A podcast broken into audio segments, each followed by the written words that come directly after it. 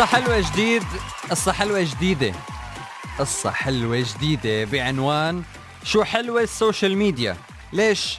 لأن السوشيال ميديا قدرت أنها تنقل أحد السيدات، إذا بتشوفوا صورتها ما بتتخيلوا أنه عمرها 52 سنة، انتقلت من مشردة بتغني في مترو الأنفاق إلى شخصية كل العالم بينظروا لها نظرة احترام وبينظروا لها نظرة أنه لازم هالإنسانة هي تكون بمكان أعلى. فانتقلت من تغني بمترو الأنفاق لمهرجان كبير صار بلوس أنجلوس. عم بحكي عن إيميلي زاموركا، هالصبية يلي هي من أصل روسي موجودة في الولايات المتحدة الأمريكية. في فيديو انتشر كتير لها وهي عم بتغني بمترو الأنفاق، أحد رجال الشرطة في أمريكا صورها ونشر الفيديو انتشر مثل النار في الهشيم. رح نزل هلأ فيديو لتشوفوه انتو بالبوست.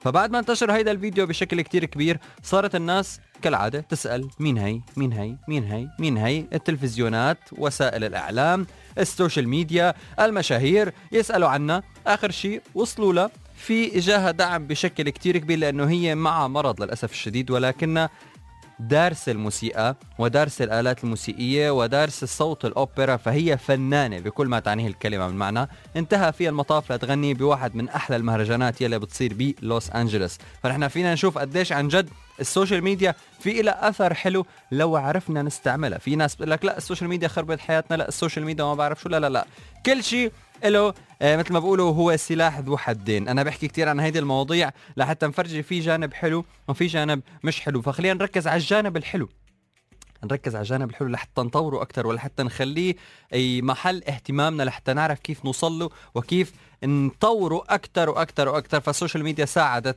شخصية مشردة ولكنها متعلمة شاطرة مثقفة أن توصل لمكانها الصحيح في المجتمع. فرح نزل لكم فيديو تشوفوا هلأ القصة كلها وتشوفوا كمان وين كانت وين صارت يلي هي إيميلي زاموركا. بالفعل قصتها كتير محفزة وبتعطينا قديش عن جد السوشيال ميديا صارت شيء مهم بحياتنا، وقديش بتوصل أصوات ناس ما حدا بيسمع لها، بس بالنهاية بتلاقي كل الدنيا صارت تسمع لها بسبب السوشيال ميديا. مساكن حلو، انشو حلو.